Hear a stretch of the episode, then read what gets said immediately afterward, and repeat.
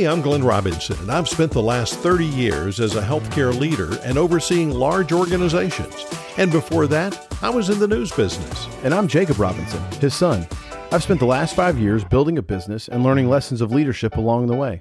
And this is our podcast, Chasing What Matters. On this podcast, we're going to interview leaders from all walks of life and hear their stories of successes and failures and what has made them become who they are today and how their faith and families played a role in their lives and leadership styles. During these interviews, we will be discussing things from business to politics, healthcare to nonprofit, and anything in between to find out how these leaders are chasing what matters in their work and personal life. So, welcome to another episode of Chasing What Matters.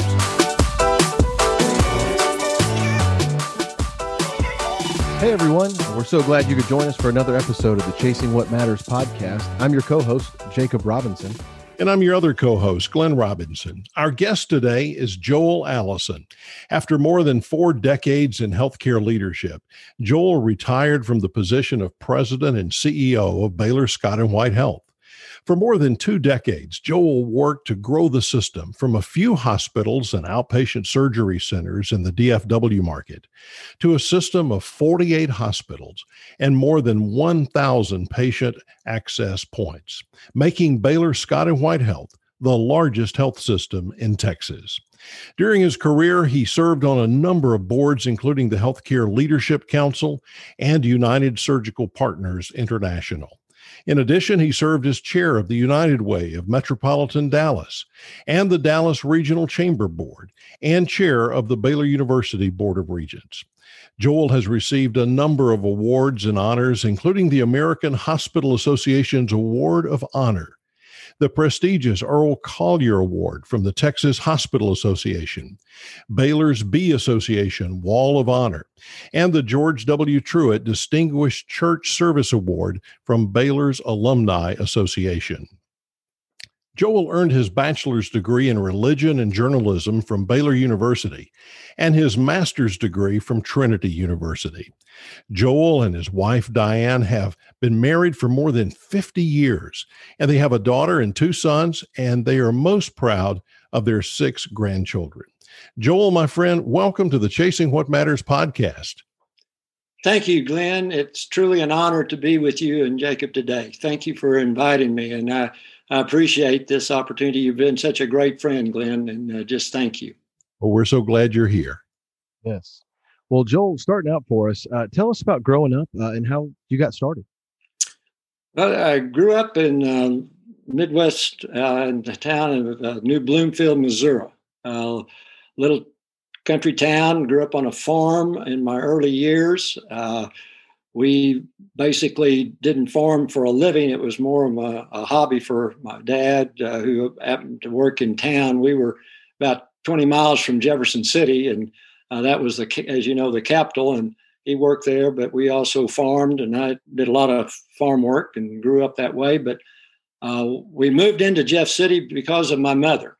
Uh, my mother was uh, very determined that I would be the first in our family to get a college education. Uh, have two older siblings who did not go to college; they graduated from high school and went on to work. Uh, but my mother felt that uh, it was important to get a college education. My mother and father, neither one had any uh, educa- college education. So we moved into Jeff City.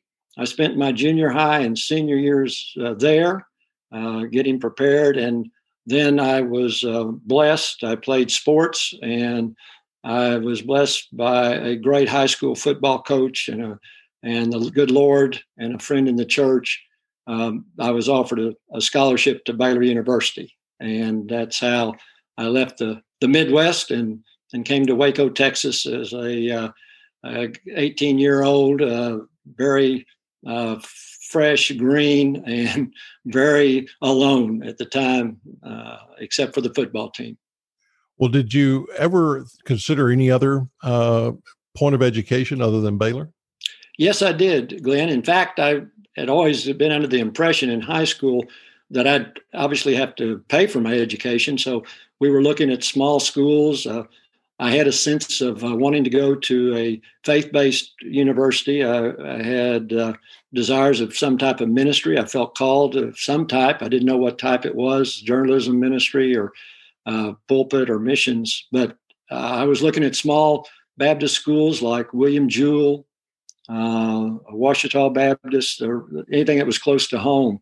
Um, my pastor of our church, our First Baptist Church, was helping me and that's when I started getting some recognition in football, and suddenly I started getting offers from other uh, Power Five schools, Kansas State, Oklahoma, then Wake Forest called. But then I got a call to uh, for Baylor and uh, made the visit. Uh, and I actually didn't look at any other schools because I felt so much that this is where God wanted me, and that with the help of a gentleman in my church that I didn't even know was helping me, who had made the contact to Baylor and to uh, one of the uh, coaches.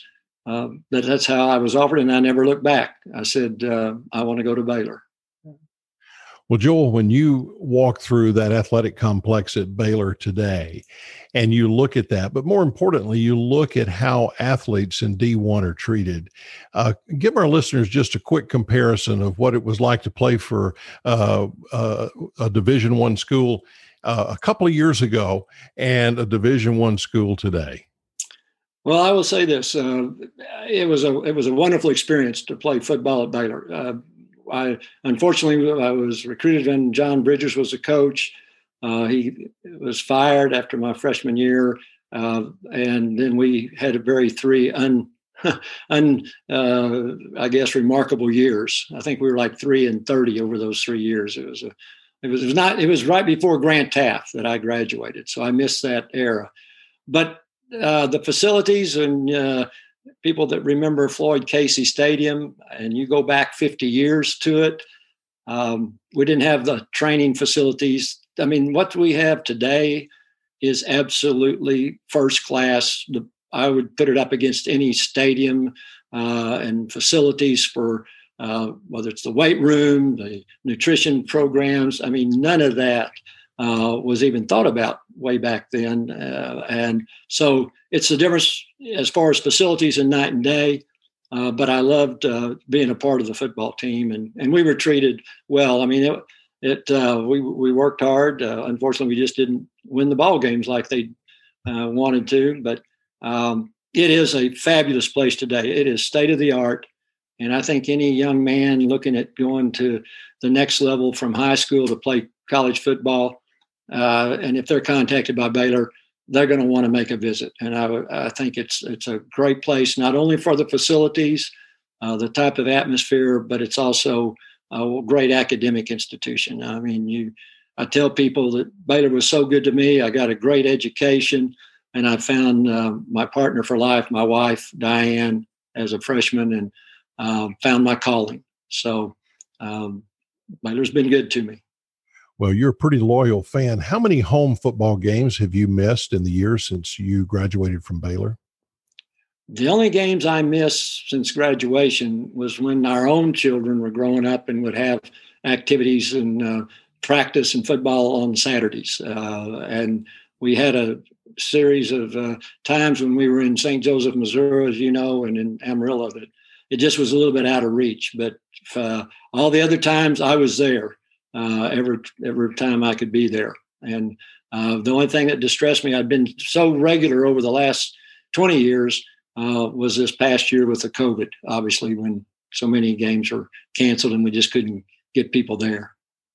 Well, Joel, your undergraduate work was in religion and journalism. How did you wind up choosing healthcare?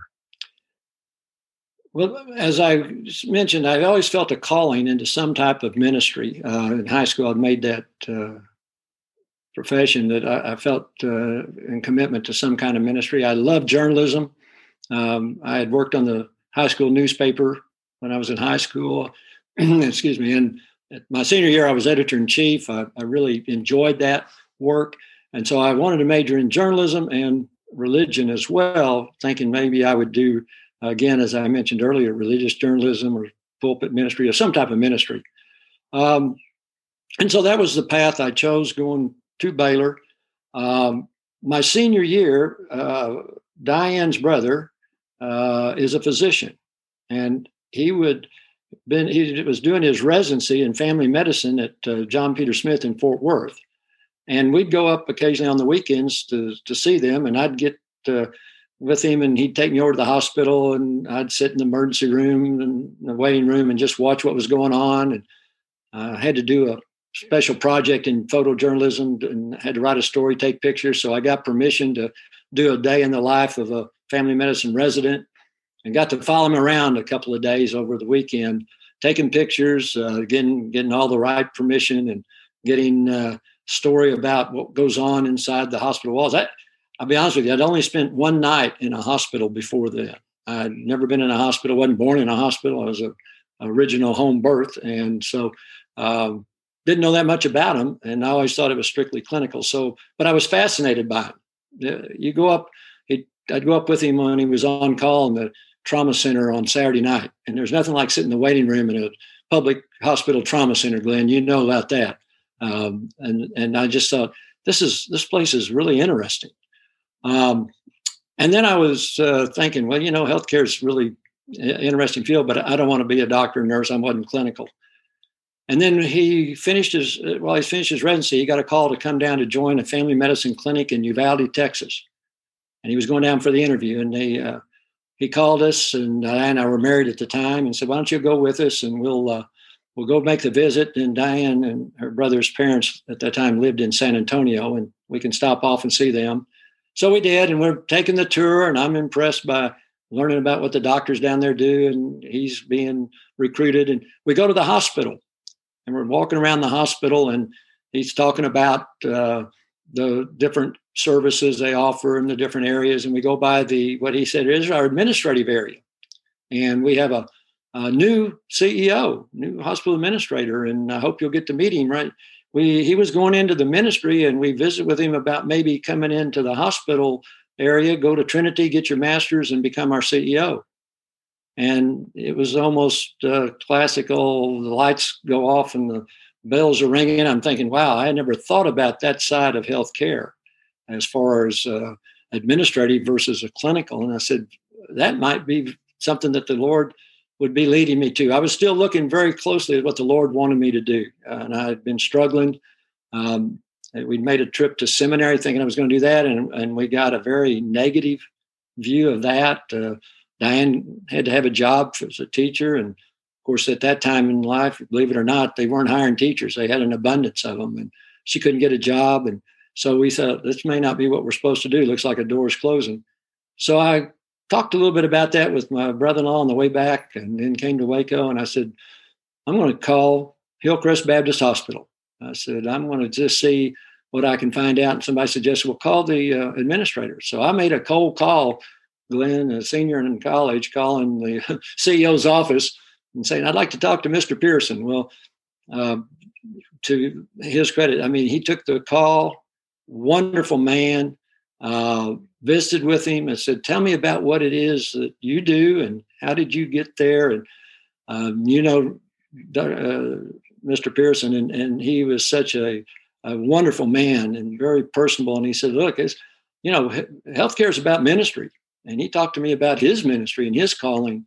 And he said, "Look at all the hospitals. They're they're Baptist, they're Methodist, they're Presbyterian." I said, "He said that's how hospitals got started. They were all church ministries for healing." And I mean, he just gave me a, a, an overview that so impressed me, and it just again, it, you know, it felt like well, maybe this is what God's calling me to do.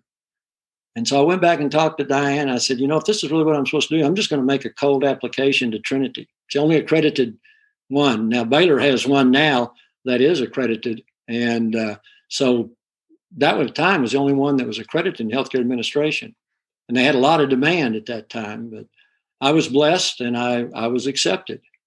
And as I say, the, the rest is history. And, and I attribute that to uh, one, a visit to Uvalde, God's intervention in my calling of what I should be doing, and then ultimately a conversation with a wonderful, wonderful man and leader, uh, Alton Pearson. And uh, that's, that pretty much is my story.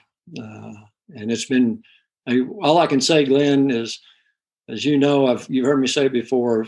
I've spent 45 years uh, in healthcare in the Ministry of Healing, and I never worked a day in my life. Loved every minute of it. Totally understand that. Totally understand. I knew you would. that is, uh, I I love that story. That is, that is a awesome story. Well, so so you went to Trinity. Tell us tell us about your first job uh, after leaving Trinity. Where where did you end up? Okay, well, part of the uh, program at Trinity was you did 12 months academic on campus, and then you were required to do 12 months in a hospital setting or a health system setting, a residency, they called it administrative residency. Um, and then you have to do a master's thesis. And so um, I was looking at where was I going to do my residency. And um, of course, when talking to my preceptor, Dr. Gallagher, uh, he said, Well, there's no question that uh, the two that I can tell you are the top in the state in my mind from a faith base is Baylor University Medical Center in Dallas and Hendrick Medical Center uh, in Abilene, which is a faith-based uh, Baptist hospital as well. And he said, you got Boone Powell Sr. at Baylor in Dallas, and you got Boone Powell Jr., who just uh, a couple years ago became CEO at Hendrick. So I'm going, okay, well, then I'll go visit both of them and see where the Lord wants me to do my residency. Those those sound wonderful. Totally two different environments. I mean, hundred thousand versus whatever Dallas was at that time in population. Um, I was supposed to go to Abilene first, and I was going to drive to Abilene and then visit with Boone Powell Jr. there, and then drive over to Dallas over the Christmas holidays. Over a Christmas break, and interview with uh, Baylor University Medical Center. Well, as it would happen, and uh, you know, in uh, West Texas, they had an ice storm, and I just couldn't get there. I tried, um, but it, the roads were iced, and I, I, didn't get too far out of San Antonio. I called Mr. Powell Jr. I was a little bit nervous because here I was not even going to make my interview. I mean, here I am hoping for to be considered, and so he said, "Oh, don't worry." He said, uh, "Let's wait till this over. Just let's pick another time." He said, "By the way, why don't you come?" spend the weekend and uh, bring your wife with you. And I said, okay. So I was able to fly up from uh, San Antonio to Dallas the next day and uh, make my appointment with Baylor University Medical Center. Well, what was interesting was Boone Powell Sr. was out uh, on uh, with Christmas break, and I interviewed with Dave Hitt. But there were two or three other candidates, and they had relationship with other programs. So I interviewed with Dave Hitt, and the others had interviewed with him over the break. Anyway, they said, "Well, we'll get back to you." Uh, went back, and the next weekend, Diane and I went to Abilene.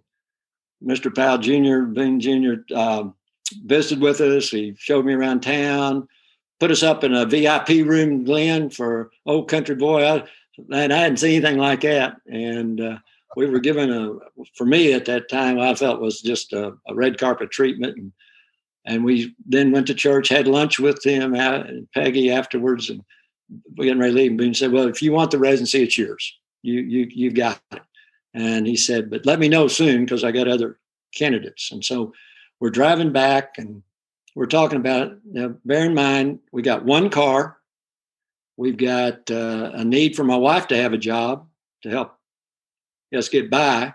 And um, I'm sitting there talking to her and I'm saying, well, hey, I said, Dallas always scared me. It's too big a city. I grew up on a farm in a town of 25,000. So Dallas was like this um, mega complex that scared me. I used to drive home at night so that I didn't have to fight the traffic. I'd go literally home at midnight to avoid traffic in Dallas. So I would, but I didn't see how we could get around with one car.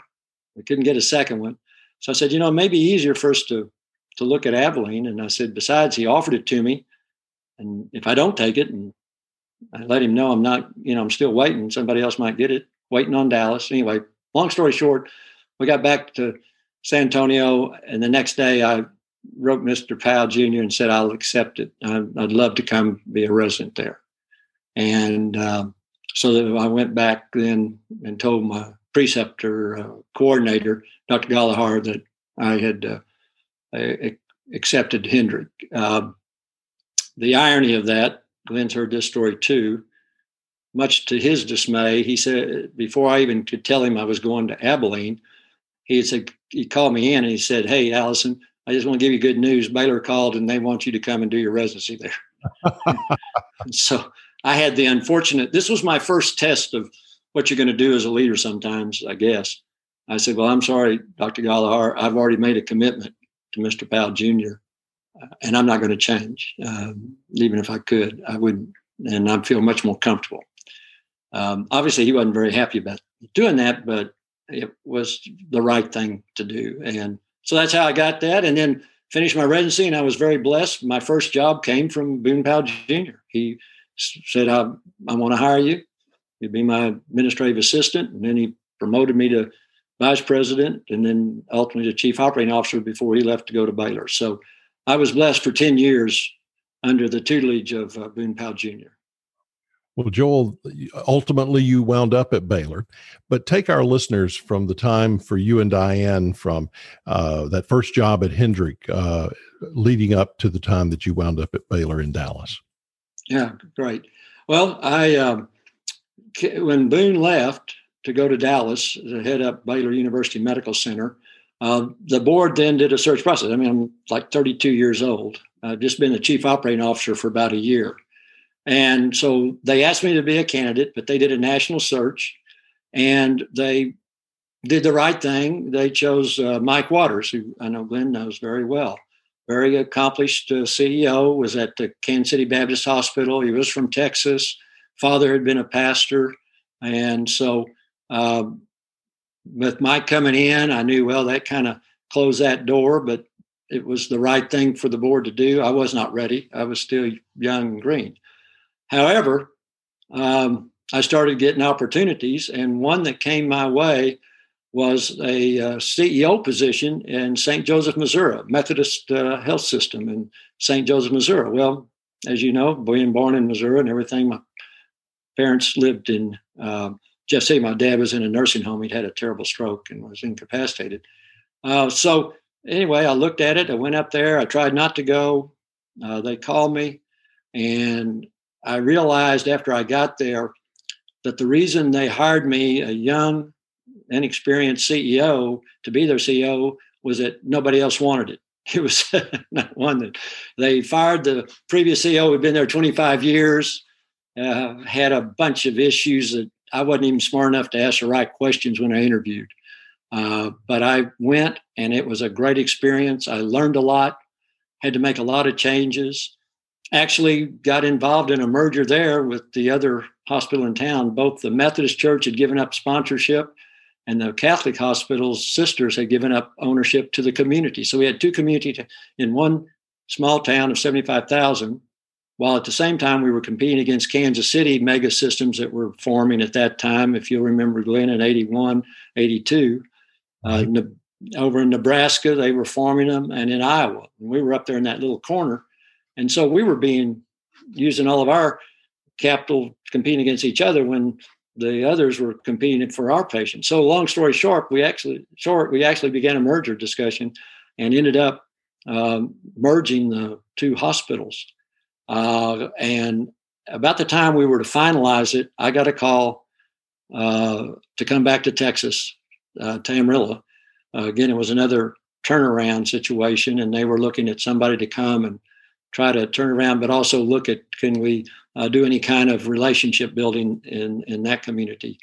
Um, they had asked me to be the CEO of the new system in St. Joe, but the other CEO had been there much longer, and I thought, well, maybe my mind leaving, they'll give it to him. He's from that area. He's got a long tenure, uh, and it might be good for the system, new system. Um, now they went on a national search. They weren't going to promote the other guys, so uh, they now have it's it's a great system. It's called Mosaic, and it was a great experience for me to to participate in that. But that's how I got into Amarillo uh, and worked there for three years. Um, we at this time we had two sons. Uh, both had been born in Abilene, but uh, they're four years apart. Our oldest son was in, um, let's see, at that time we moved there. He was starting in the third, fourth, fifth grade, and our other son was four years behind. Well, unfortunately, right before we moved to Amarillo, our oldest son broke his femur uh, on New Year's Eve. I had to start February 1st, and he broke it on New Year's Eve. And he was laid up in the hospital. He had a terrible fracture, and he was in traction for six weeks. I actually had to leave to start my new job, and then he was home. Well, that delayed him when we moved to Amarillo for sports, and he had a very unfortunate and unhappy experience. But long story short, after about three years, we began to realize uh, he's in the sixth grade and he's not very happy and he's not doing well. He's not getting to play his sports. Um, and it was a big thing. And anyway, I was more concerned about family. I was spending a lot of time. I'd been to two tuner, two turnarounds during that time. And I was just basically like Glenn, you've done many times. You you just work, and it's a seven day a week job when you're doing that. And so uh, I began to realize that you know this isn't one something he really is having a good time And I got concerned about it at that age, and I'm sitting at my desk working and everything, and I get a call out of the blue. wasn't you know just a routine call, and the guy on the other end says, "Joel," he said I have the perfect job for you. And he says, You need to take it. And I don't know uh, if you're willing, but I want to come and talk to you. I'm not going to tell you where it is, and I'm going to tell you the name. And I said, well, Who are you? I said, I don't even know you. He said, I know. I said, How'd you get my name? He said, Don't worry about that. He said, This is a job you ought to take. But before you say anything and I tell you any more about it, I want to come and talk to you face to face. So I said, he said, I'll buy you dinner. I said, I'll take a free dinner. Come on. I'm happy to talk to you. But that was the strangest phone call I've ever gotten uh, in my life. So we go to dinner. He starts talking about it. And finally, he reveals to me that it's Driscoll Children's Hospital in Corpus Christi. And I said, Children's Hospital? I said, one, I've never had any that much experience. Number two, that's not my path. I said, I'm I'm working with systems, large hospitals. I want to continue growing professionally with uh, larger systems. I'm not interested in in a single specialty hospital. He said, just promise me you'll do one thing that you'll come down and visit with the board and visit the hospital. I said, I, I, I don't even know where Driscoll Children's Hospital. Is. I knew it was in Corpus, but I didn't know anything about it. He said, well, just come down. Well, it so happened that uh, in about uh, three weeks, it was spring break, and we were going to our place in Corpus Christi in, in Port Aransas on the coast. We were going to go down and spend the week with uh, the boys in Port Aransas. Um, and so I said, "Well, we're going to be down there," and I said, "I'll be glad to come over one night and have dinner with the with the board." He said, "Fine, let's get it set up, and, and by the way, bring your wife with you." So I said, "Fine, we'll do it." Well, we met with the board, three member board, wonderful people learned about Driscoll Children's Hospital and just visited. And I said, well, you know, that's fine, but, you know, I really didn't think much more about it. And so we went back home. And the next day, the recruiter called me and he said, they want to hire you. And wow. I said, what? They want to hire me? I said, they've met me one time. I said, I don't care. They want to hire you. And they told me that if you don't take it, they're going to hire your wife. So, so I guess that's why everybody wanted me to bring my wife. Was my obviously my strongest asset. And uh, same here. My, my whole career, Joel. Rhonda has always led uh, uh, and, and, made great impressions and helped pave the way for me to just kind of slip in the back door and land a job. Amen. Amen. So I I said, well, you know, okay. I said, uh, I, let me talk to my boys. So I'm sitting there talking to the boys, and I said, guys, you like it down here, don't you? Oh yeah, we love it. I said, would you like to live closer to this? Come down here more regularly. I said, oh yeah, we'd love that. So I told him, I said, well, I might move to Corpus. Are you okay with that? I, oh, dad. Yeah, yeah, yeah. And my oldest son just per- he perked up. And anyway, so we took the job, moved in, actually had to move into our house on the coast because we were going to build a house and we hadn't sold the one in, in Amarillo yet. Um, and we were going to build one in Corpus. So we got to live out in Port Aransas for a year while they went to the school there and it literally did a 180 on our oldest son. Never seen anything like it. Wow. Just totally changed his life. So I knew then the God had moved us, and I'd made a decision for family over my career. Um, and quite honestly, Glenn, uh, six years with Driscoll Children's Hospital six of the greatest years I had. Uh, I loved the children. It was all about the children. They didn't care about money. They had a foundation backing it. They didn't. Everybody was treated, regardless if they had any money at all. We took every child from the valley. Uh, it was just a great mission. Everybody loved children. I didn't have to fight with Medicare anymore. and and fighting for children in in Austin on Medicaid is the easiest thing to do. Uh, all you got to do is tell them we're going to go on the front page and tell the paper that the elected officials don't like children. so anyway, it, it, was a great experience, and uh, all along, what was interesting to the other part of the question about at Baylor, the time that I was in St. Joseph, Amarillo, and Corpus, I always maintained contact with Boone Powell Jr. as my mentor and advisor. And every time I had to kind of work with the board to understand what healthcare was about, because my predecessor, remember, I did three turnarounds. All, all three CEOs I followed had been fired. And I learned then it's better to fire to follow them than it is to try to follow Boone Powell Jr. I guarantee you. Um, it's kind of like trying to follow Bear Bryant in Alabama. You just it's hard. So turnarounds were much better. Um, and I I just kept in touch with Boone. I'd have him come and speak to him because he was such a leader in healthcare. They were doing dynamic things. I'd have him talk to the board about vision, about strategy.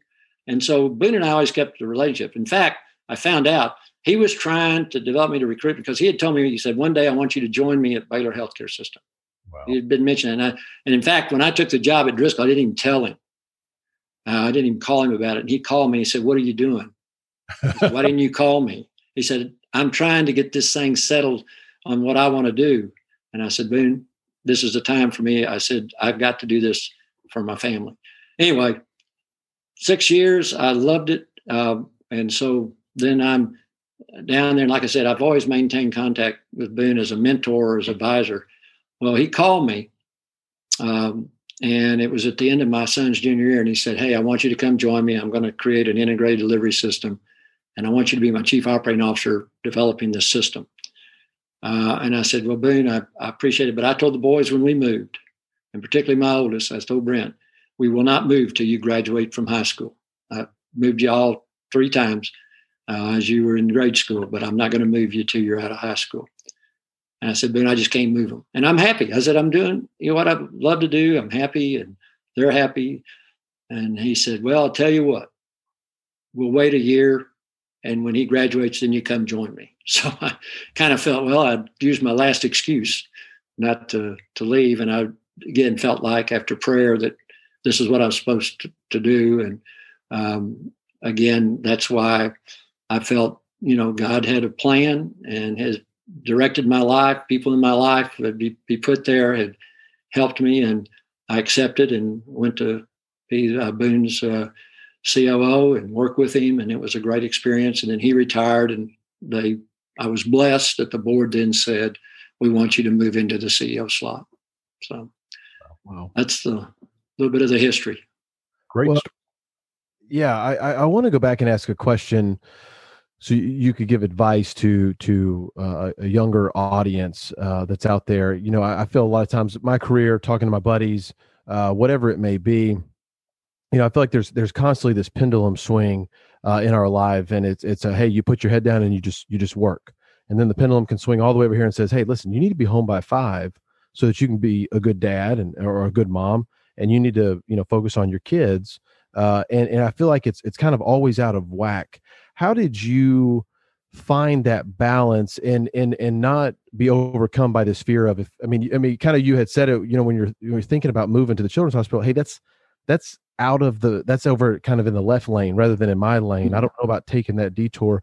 What encouragement or advice would you give to a uh, a younger listener that's trying to figure that out of hey do I, I work really hard and try to climb the ladder do I get home by five what what would you say to that yeah no it's a it's a great question Jacob and and it's one that everybody is challenged with that is in the kind of work we're in healthcare is as your dad knows is 24 by 7 you're technically never never off in many cases but um, I, I, will say this, and this is advice, uh, and it can be for the, a man or a woman number one thing that I did right, and maybe that's you need me. Number one, I chose the right uh, wife.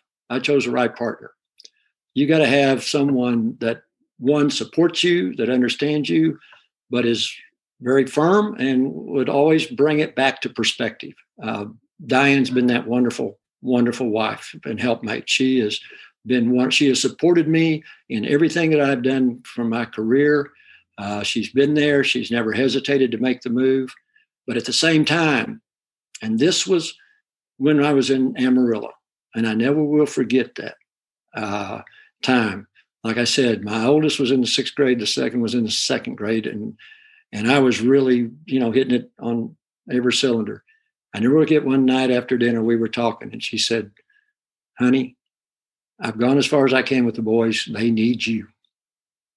And it'll hit you between the eyes when she says that. Mm. And I realized she's right. And what the Lord gave us in making that move was gave me time with those two boys. And how do I mean it? One, it gave us access to fishing to do together. It gave us access to hunting. And that's the way Corpus is built. It's a it's a resort type town, tourist town, a lot of sports. And my schedule was basically Monday through Friday because nobody scheduled anything on the weekends. Civic activity, everybody was geared to a weekend of doing either going to the coast, going to the fish, going to hunt, going to the ranch, whatever. And so it just gave me time with my boys. And I will never take anything from those minutes. Got to be with them fishing all the time, sitting in a boat with your sons and listening to all, sit in a duck blind between two boys early in the morning, watch the sun come up over the over the bay and listen to them talk and hear them, sit in a deer stand with them.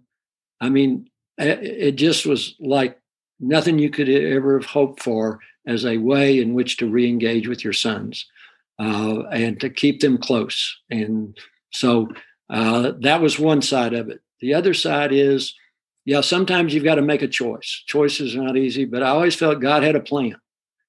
I, I felt from the day one that there was a calling and there was always a plan. Each move, there was a plan. Uh, and I just trusted that plan. Um, I trusted God to give me the right direction. And I also understood that there are times when you have to make a sacrifice because the family has already sacrificed for you to do what you do. And I was just blessed that I, I took that break.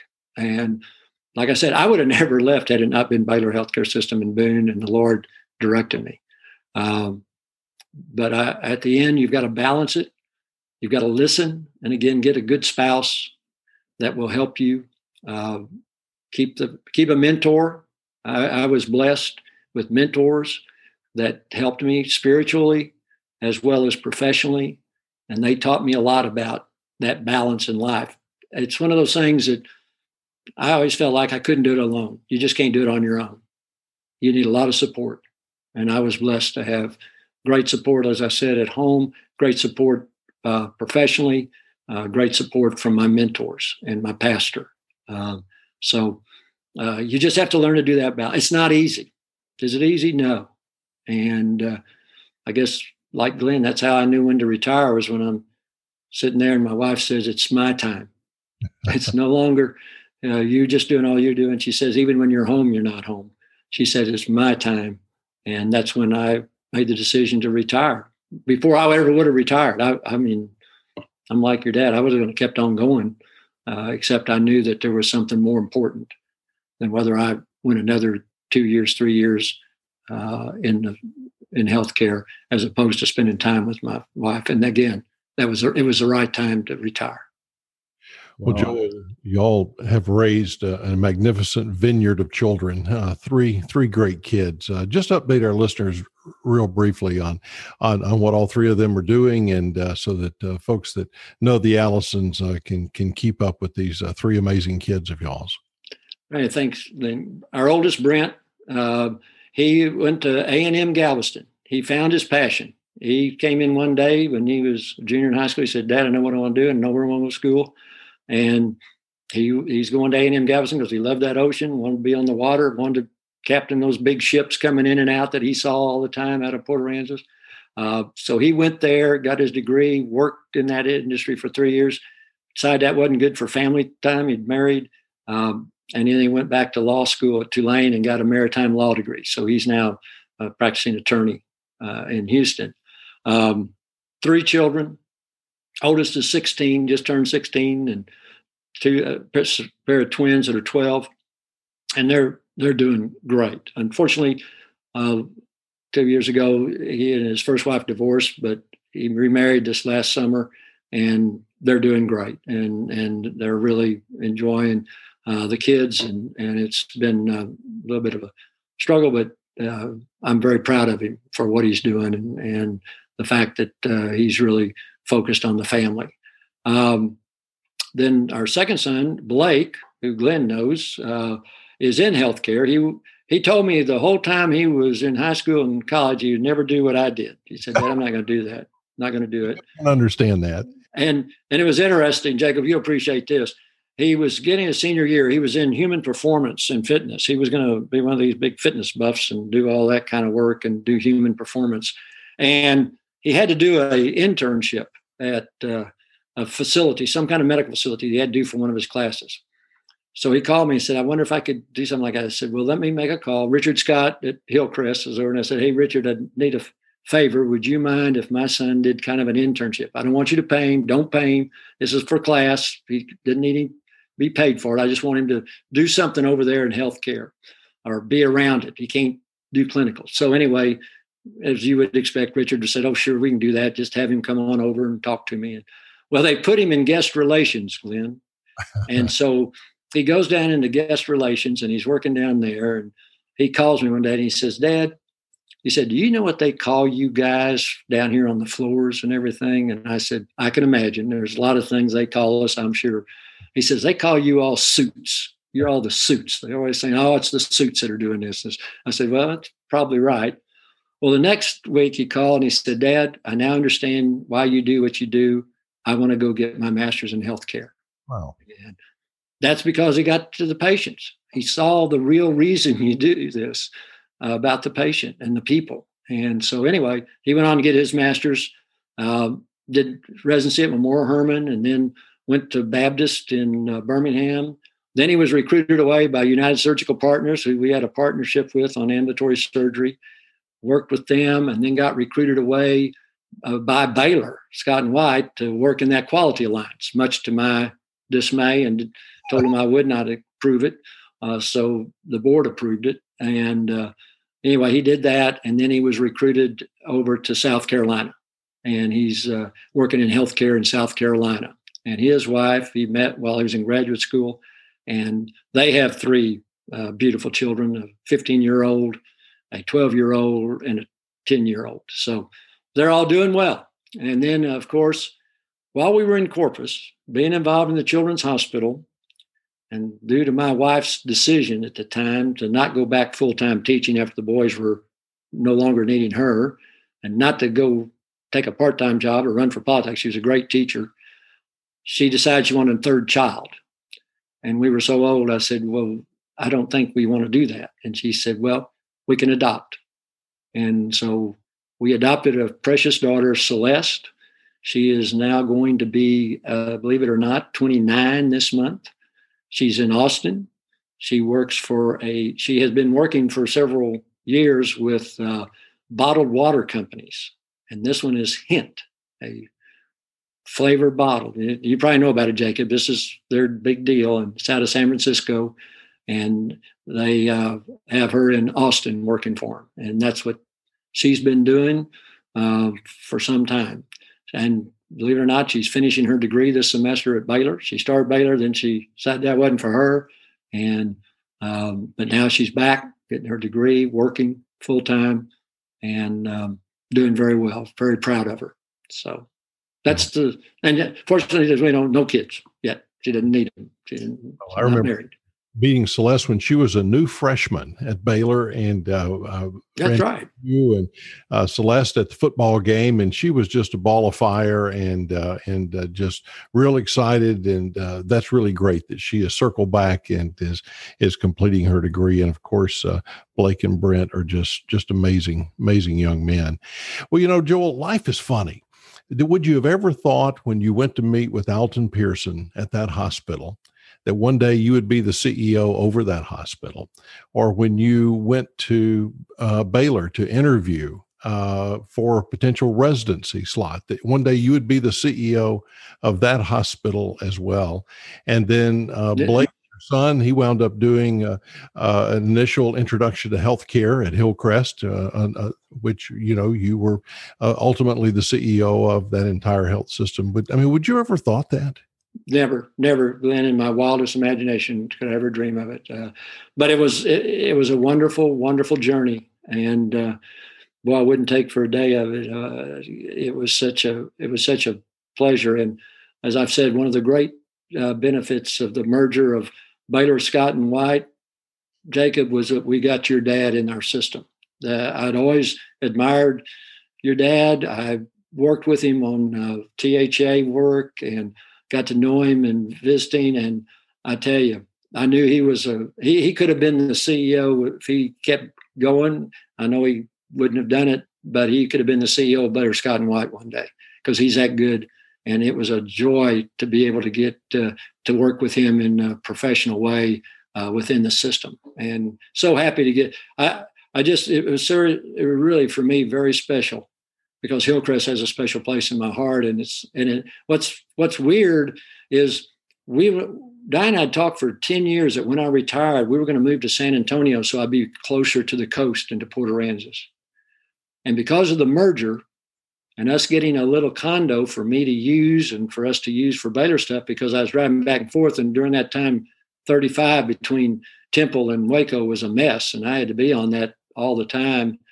Diane said, We need to get a little place in Waco where you can stop off because it's too late at night and I'm afraid you'll go to sleep and getting up early in the morning. So anyway, after about a, two years of using that little condo downtown, Diane says, I don't want to move to San Antonio. I want to move to Waco. and I said, that's fine with me. I, you're going to go to every Baylor event, sporting event. And I said, you put me in heaven uh, if you do that. She said, I want to live in Waco. I want to live downtown in a condo. I don't want a house. I want to be able to just go. And so anyway, we have uh, loved it. But now we get all of our health care at Hillcrest, which again, good Lord, I, I never would have envisioned that because it, it, was just perfect uh, for us. And I want to tell you, uh, that hospital is great. We've unfortunately have experienced it a couple of times, but um, every experience has been first class. And Glenn, I can't thank you enough for making it such a great facility. Joel, one of my dreams was to always work with you, and then the privilege of us being able to do that was uh, was just a blessing to me and Rhonda and to our entire family, and uh, um, and I, I, just really enjoyed. It. it was just an honor for you to be my boss and uh, for us to get to work together just on some really cool things. We did, and I never considered to be your boss. I considered you you were co-equal with me, Glenn. You were every bit as uh, good, if not better, CEO than I, and it was just a joy for me. Well, well, I, I tell people uh, I claim him publicly. Uh, not not afraid to. So uh, you you've got every right to be proud, Jacob. Well, I I, I want to talk about exactly kind of what y'all two are talking about right now of, of how y'all work together. Joel, you were you were at the helm of of a, a massive merger and making Baylor Scott and White uh, this this entire health system it, turning it into a massive organization. Walk our listeners kind of that 30,000 foot view of what that undertaking was like, the vision that you had to bring. I'm sure so many people on board with you to get that that vision done and, and some were probably easier than others and uh, and some still probably are kicking and screaming about it but walk us through as the leader how did you uh, get the troops fired up and how did you execute that well it took a lot of help there was a lot of people involved, and it all began with somewhat of the relationship that Baylor healthcare system had with Scott and White. Um, during those years, we found ourselves together in different meetings, different groups. Uh, we were two participants in the high value healthcare group, uh, only two systems from Texas that were in those high value quality groups, talking about quality all the time. We were in the uh, old Southwest Alliance together. Um, that we worked on a group purchasing together, as Glenn will recall. And so we were thrown together quite a bit in other settings. And we always liked to benchmark against uh, one another. Drayton was on the board of Board of Regents with one of our board members back when, and they would talk and they would say, Well, how are we doing against each other? Well, whenever we started trying to, to compare benchmarks like that, the legal people would say, Hold on, y'all can't go too far here because you would be in violation. So we had to kind of pull back, uh, but we knew that we had similar missions. And when uh, Dr. Pryor followed Dr. White, I guess, as CEO, Bob and I became good friends through the um, coalition of uh, hospitals for purchasing and doing some other work on looking at uh, quality indicators and how you could better improve care. And the more we talked and visited, the more we realized we had many similarities. Uh, we knew we wanted to grow. And Bob and I were having breakfast because the attorneys kept saying you can't compare that. You can compare certain things, but you can't compare that. And I said, why don't we just get over that and let's let's just merge our systems and we don't have to worry about it. Um, and we felt like we had geographic coverage that was important for both of us. We both needed to grow. We were growing. The Texas was growing, our areas. So we said, hey, that's a, you know, Bob and I said, that sounds like a great idea. We just had that discussion over breakfast. So let's go back and talk to our chairs and let's see uh, what they say. So we both talked to our chairs. His was Drayton. Mine at that time was uh, Albert Black, then followed by Jim Turner. And um, both of them told us that they're going to fire us rather than merge. Uh, so they said, no, we're not doing that.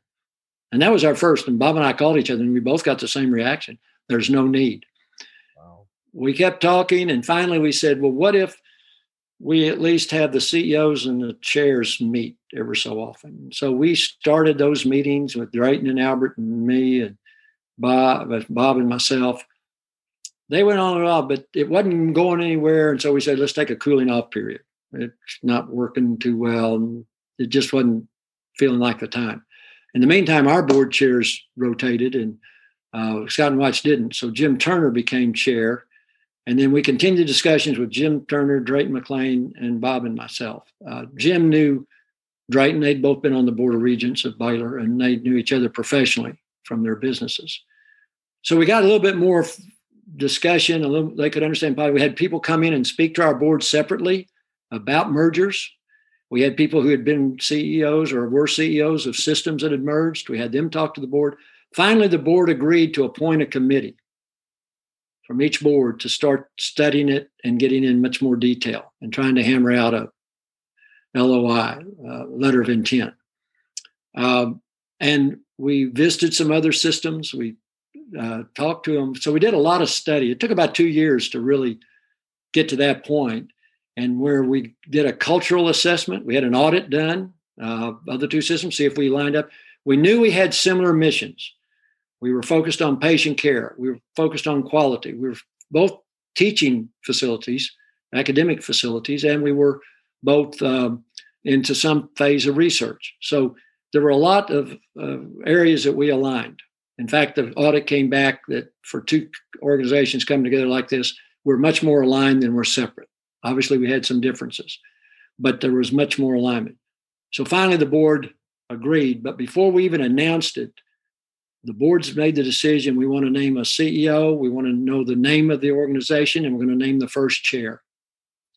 Um, and I was looking at retirement. I'd already been working on my retirement. And so I was saying, this is a great time for me to step out.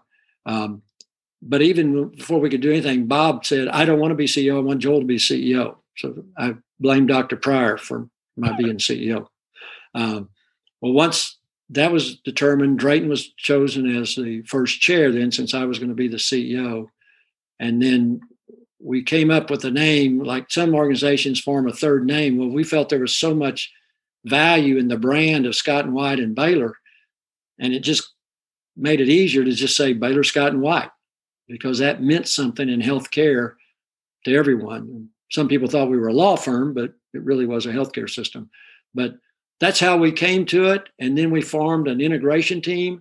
And what what really helped us, Jacob, to your question about getting everybody involved, was we had worked so long and hard about making it happen that basically we said, once we sign this, we're not going back.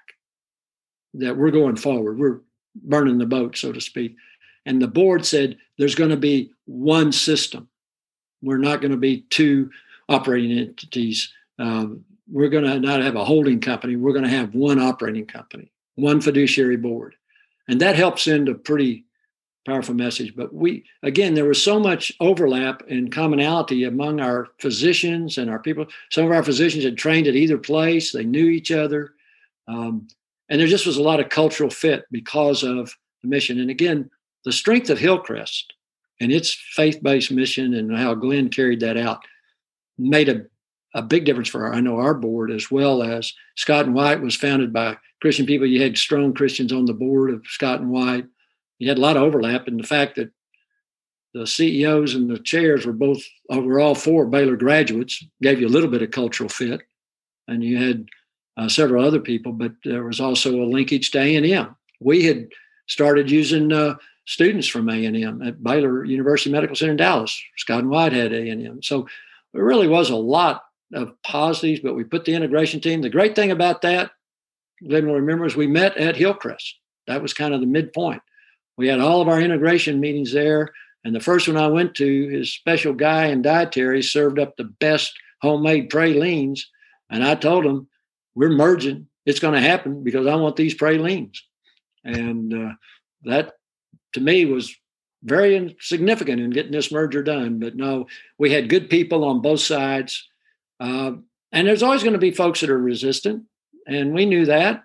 And we said, fine, uh, we'll help make you happy somewhere else. You know, we want you happy. Uh, most people they just want to know what it meant to them. Did a lot of lot of aggressive communications. You have to communicate, communicate, communicate, because everybody wants to know what does it mean to me. And I think the fact that we did not have any overlap one helped us get through antitrust because we had no overlap on service area, which was very positive for us to get through some of that. And we kept the two models. People say, oh, you can't merge because you've got a clinic model and then you've got a independent practice type model. But we've been hiring physicians. Um, and it's surprising how you can work those together. And they were able to maintain pretty much a, a, a co-equal status, and and they were it functions to this day, I think, extremely well, and it can it, it integrates around the Quality Alliance or Baylor Quality Alliance. Glenn, I think helped to integrate that because everybody could be in that, but you didn't have to be employed uh, the, to be in. And uh, again, I, I, tell you, it, takes a lot of work, uh, but we had a lot of support from our medical staff leadership. We formed a very good board, equal representation from Scott and White's board and from Baylor Healthcare System. We have four very good physicians on the board that help us uh, in that area. So I just felt like there was a lot of a lot of positives that came out of it that stacked up way ahead of the negatives. But I will say this you can never under communicate.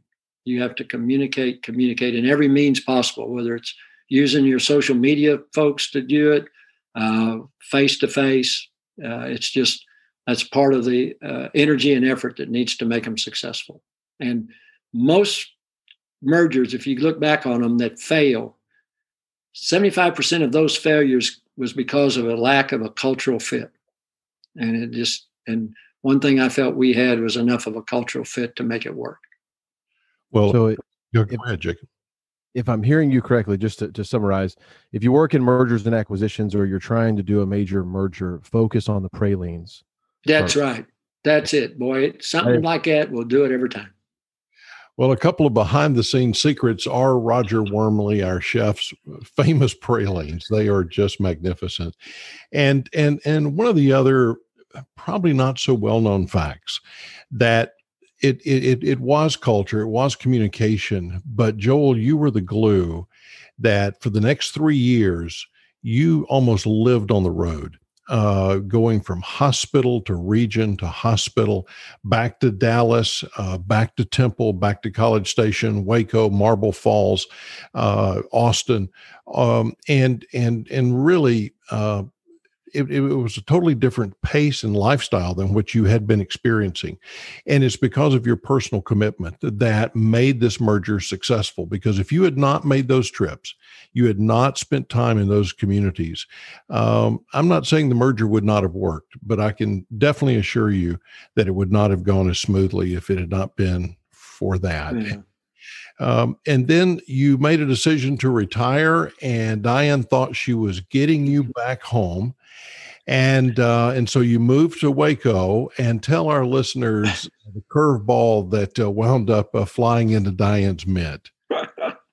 well, first of all, Glenn, you're very kind with your comments, but I tell you, it took a lot of lot of good folks, and and I met a lot of great people on those trips. The trips were were worth every minute because of the people, good people all throughout the system. But yeah, we uh, moved down here and uh, retired. I retired in uh, 2017, February 1st. Uh, we moved into our condo downtown, and I was getting all re- relaxed and enjoying uh, trying to figure out what's next and kind of sliding into that retirement, not getting up early in the morning and going late at night, and just kind of being able to rest. And the board of regents, I was on the board, but just a member. And uh, you'll recall in these times, this is 2017, uh, just after uh, New Year 2017, gone through some difficult times with our football program and the firing of a coach, stepping down of a president, um, AD. Anyway, it was a very tumultuous time. Uh, and I was approached by the board nominating committee would I be willing to step in as uh, chairman of the board? Uh, was not on my agenda. I did not want that. I did not want to do that. Uh, but I love Baylor. And they kept saying, we, we want you. And some of my dear friends advised me I need to do that. Uh, and, and I knew it was going to be tough. Uh, but again, I knew we had good people and, and I love Baylor. I prayed about it and I accepted it and I stepped in as chair. Uh, the good thing was we had hired Dr. Linda Livingstone. She and I started our respective roles on the same day, um, July 1. And um, she is an outstanding uh, leader. And one of the things that I have always believed in every organization, and because I think that's how we started, is that I had always learned that the most important relationship in any organization is a relationship between the chair of the board and the CEO of the organization. And so Lynn and I had a great relationship on how we were going to move forward. She was very, very uh, articulate, very uh, much what we needed.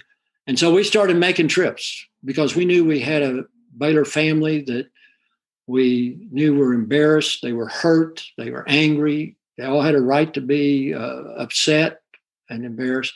And we knew we had a lot of work to do. So we started spending a lot of time on the road. We made trips literally all over the United States, talking to alums, sharing the story, Linda's vision, my sharing a little bit of what was going on with the board.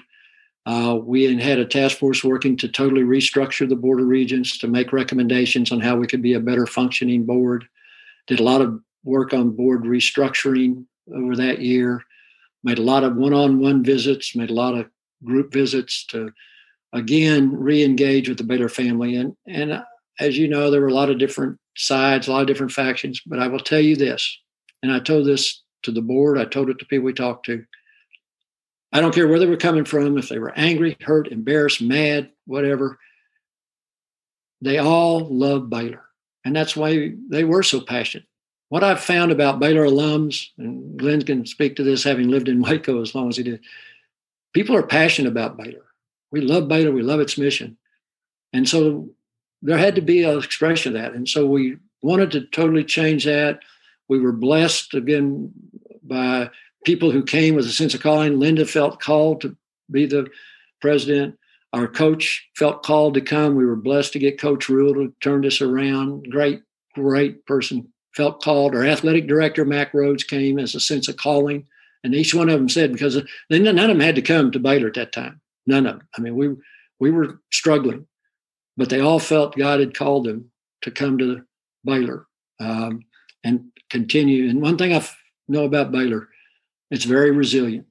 And I am just so proud that I had uh, a great uh, opportunity to graduate from Baylor, proud to be a Baylor alum, had a lot of help serving on the board as, as a chair, and I spent two years uh, working with Dr. Livingstone. Um, I'm very supportive of her vision and what she's doing. The board's in a good place. We got some great, great people on the board that uh, really love Baylor. So, yeah, it, it was a, a, dedicated time. But I also realized that was kind of a way to slide into retirement because I was always told that if you're going to 90 miles an hour and you just stop, that's the worst thing that can happen uh, sometimes to people. Uh, so I didn't have to worry about that. And so by the time I finished my two years, I was ready to stop. well, some of us on the sidelines were worried that you had taken it from 90 miles an hour to about 120 miles an hour. Uh, Joel, thank you for that incredible work. Uh, you're quite yeah. welcome. Thank you for everything you have done, Glenn, in your career. And I know you're not done. And God's still got a lot of work for you to do and in His plan. And uh, again, I just can't thank you enough for the privilege and pleasure I had uh, those last uh, three and a half years working with you uh, uh, with the merger and, and with Baylor Scott and White. So it was a joy. And thank you for giving us great access to good health care here in Waco, Texas. Well, it is our pleasure. We don't want to turn into the mutual admiration society here, but uh, Joel, the feeling is definitely mutual, though. Thank you. Well, as as we wrap up here, uh, Joel, some of some of our favorite times uh, with our guest are what we call the rapid fire questions. Uh, mm-hmm. we get to do a little uh, a deep dive and just kind of a little bit more of who you are, uh, and and kind of learn some neat things about you. So, my dad's going to start off with the first question, and we'll just kind of bounce back and forth here. Joel, okay. be- the best and worst advice you've ever been given. Best and worst advice. I think the best advice I ever received was to be sure you have mentors and choose your mentors wisely because who you choose will determine the kind of advice you will get. And I mean that from both professional as well as spiritual uh, mentors. Uh, that was by far the best advice, followed secondly by be sure you create a network and never burn bridges. A friend once told me if somebody asks you a question you don't have the answer, you should be able to make three phone calls or contacts and you can get the answer for them if you've got a wide enough network. Uh, the worst advice I got was, oh, you don't want to go to Baylor University. You want to go to, you know, Missouri or K State, or you, you, don't want to go down there to Texas. Um, well, I, I'm glad I didn't take any of their advice. I like I like the uh, the network answer. I, I think that's that's some great advice. Uh, next question: Who are the most influential people in your life? Well, obviously, the very first was my mother. Um, my mother is a powerful Christian. Was a powerful Christian. Bless her soul. She was so committed that I was going to one be the first to go to. She made sacrifices. I mean, sacrifices in order for me to be the first in our family to go to college. And she was such a great influence uh, as a strong Christian woman who dealt with some adversity uh, and yet uh, never uh, doubted one minute, whatever the circumstance. Strong faith based. Uh, she was just a great influence in my life. Uh, my pastor of our church in Jefferson City, as I mentioned, was very close uh, and the other person had a great influence early in my career, I mean, my life, was our high school football coach. Uh, unbelievable man. We went through high school with never lost a game. Uh, taught me so many life's lessons as a sophomore, junior, and senior that I carry with me today. And then I'd say the other person uh, professionally, obviously, is Boone, Boone Powell, great influence throughout my whole career. Um, and I had some wonderful pastors uh, who had tremendous influence on me. I had another board member, uh, gentleman by the name of Dick Brooks. Glenn knows Dick Brooks. Uh, Glenn, this is how the Lord works in your life. He puts people in your lives uh, that mean so much. Dick and his wife Martha were the young married department Sunday school directors at First Baptist Church in Abilene when we joined Abilene First Baptist Church. They were our young uh, married leaders. And then ultimately became my boss as a board chair. But all along the way, Dick was a great mentor to me. Uh, and then finally, man that I just love, uh, Bill Pinson, Dr. Bill Pinson, used to be the president of the Baptist General Convention of Texas, um, was on the board of Baylor Healthcare System. His office was about two floors above mine over in the uh, Baylor University Medical Center. And he was a tremendous uh, spiritual advisor uh, to me and still is. We still have contact. Wow. So I got a lot of people I could say thank you to. Oh yeah. Influence me. Uh, the list is long and it's it's much longer than the one you've already given. There's no question about yeah. it. Well, Joel, besides COVID, uh, any uh, major events in your life this past year? Any major events that occurred? I'm, I'm pleased to say there was uh, the COVID was a big one. Um, I think having our uh, daughter back in uh, Baylor and being close by has been great um, for us this year during this COVID.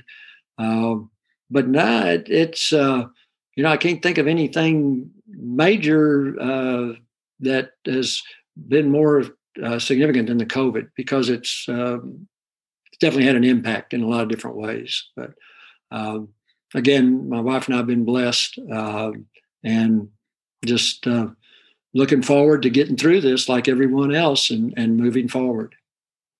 Absolutely. Well, Joel, when was the last time you took a risk and how did it work out? Uh, I probably took a risk just getting up this morning. so, as, as, I used to say, you take a risk every day. Uh, but no, seriously, the biggest, the last big risk that I took, uh, I would have said Baylor Scott and White merger.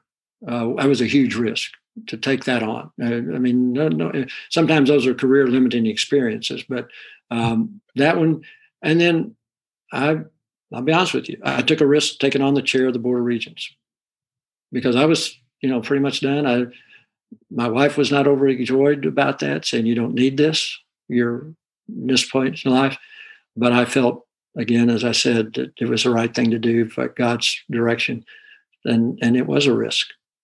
Well, I would say uh, you were the quarterback and two significant unbelievable touchdowns in in regards to both of those risks for sure. Joel, what about the best and most meaningful place you've ever visited? I think both the best and the most meaningful, Glenn, had to be the trip we took to Normandy and Normandy Beach. And to that, I mean, my dad served in World War II. I didn't understand a lot about it. He didn't talk about it. Uh, but I mean, you can't go there and not see and feel what our young men went through on that day for us to have freedoms. And I will never forget that trip and never forget the impact it had on my life at that time. Uh, it, was, it, was, really un- unbelievable. And so I would say it was the, the best and the most meaningful. We've been blessed. We've been on a lot of trips. We've had the pleasure of doing a lot of travel around the world, different places, but that one will always uh, stick out in my mind. Well, I'll tell you, it's on my bucket list for sure. For mm-hmm. sure. Well, you, have alluded to them, uh, but we want to ask one more question. Tell us about uh, something you learned from your parents. Well, I'd have to say from my definitely from my mother, I learned faith.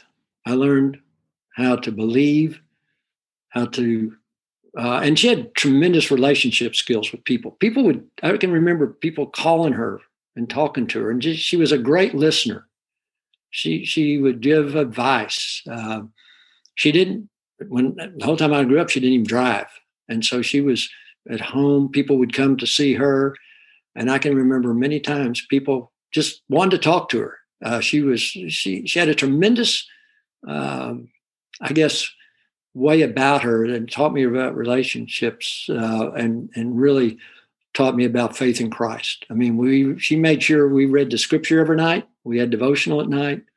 Um, when I was dating everything, um, she stayed up every night till I got home. Didn't matter if I was running behind. We, my brother and I used to have a saying. We kind of lived in a shotgun house with her bedroom in the back, and then you came into the living room and then out to the porch. And she said, when we got home, if mom was back in the bedroom and we could uh, tell her good night there, we were okay. If she was in the living room, you're at least probably going to have to do some explaining if she was sitting in the chair in the living room for you. And if she was ever on the porch, you might as well not even go home. You better find a friend, take you in, because you you're in big trouble.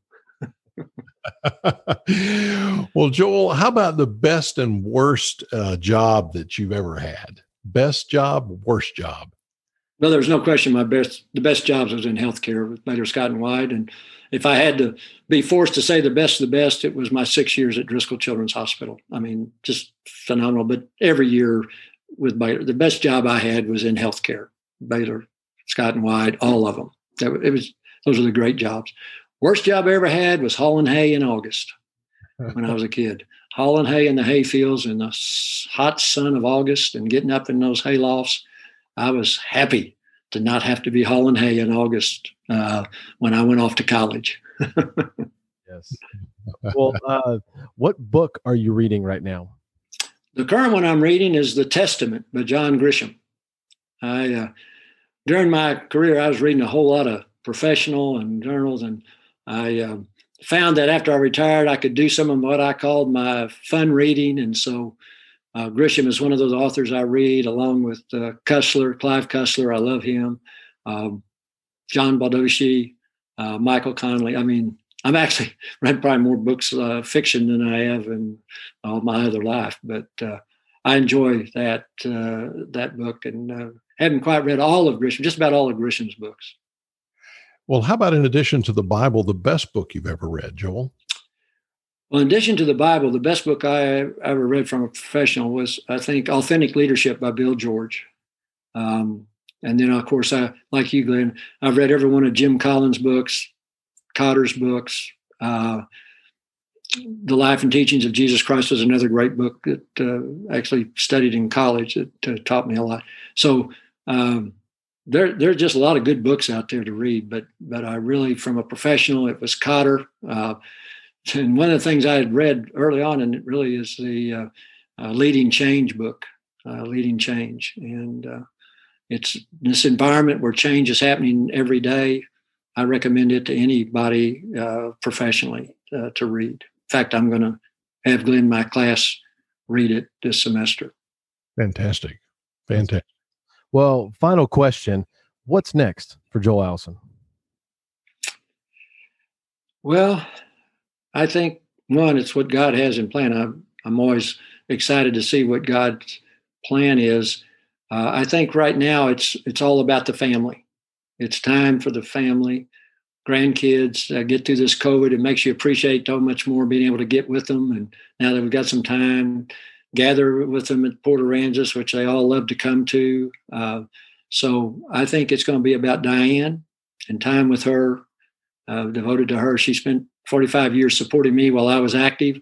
I want to spend another uh, 20 years supporting her uh, and being with her and with my grandchildren uh, and my children. So I'm looking for really getting to this and just having nothing but family time. I love it. I love it. Well, Joel, thank you so much uh, for being on our show today. It truly was an honor to sit down with you and discuss your amazing career and your journey. So thank you. Well, thank you. And thanks for having me. And again, I just, appreciate so much, Glenn, your friendship and uh, the relationship we've had over the years. And I'm glad you're doing this. Uh, you've got some outstanding people. It sounds like uh, I don't know how I ever got into the class, but I appreciate uh, the honor of being asked, and I'm humbled by it. Well, thank you again. And uh, we're going to have all of our links uh, about Joel in our show notes, so make sure you check those out. And as always, thank y'all for listening. Thanks again, Joel, my friend. So glad that you've been able to join us. And to our listeners, thank you for tuning in today. Make sure that you subscribe, share our podcast with others, and follow us along on Instagram. And until next time, keep chasing what matters.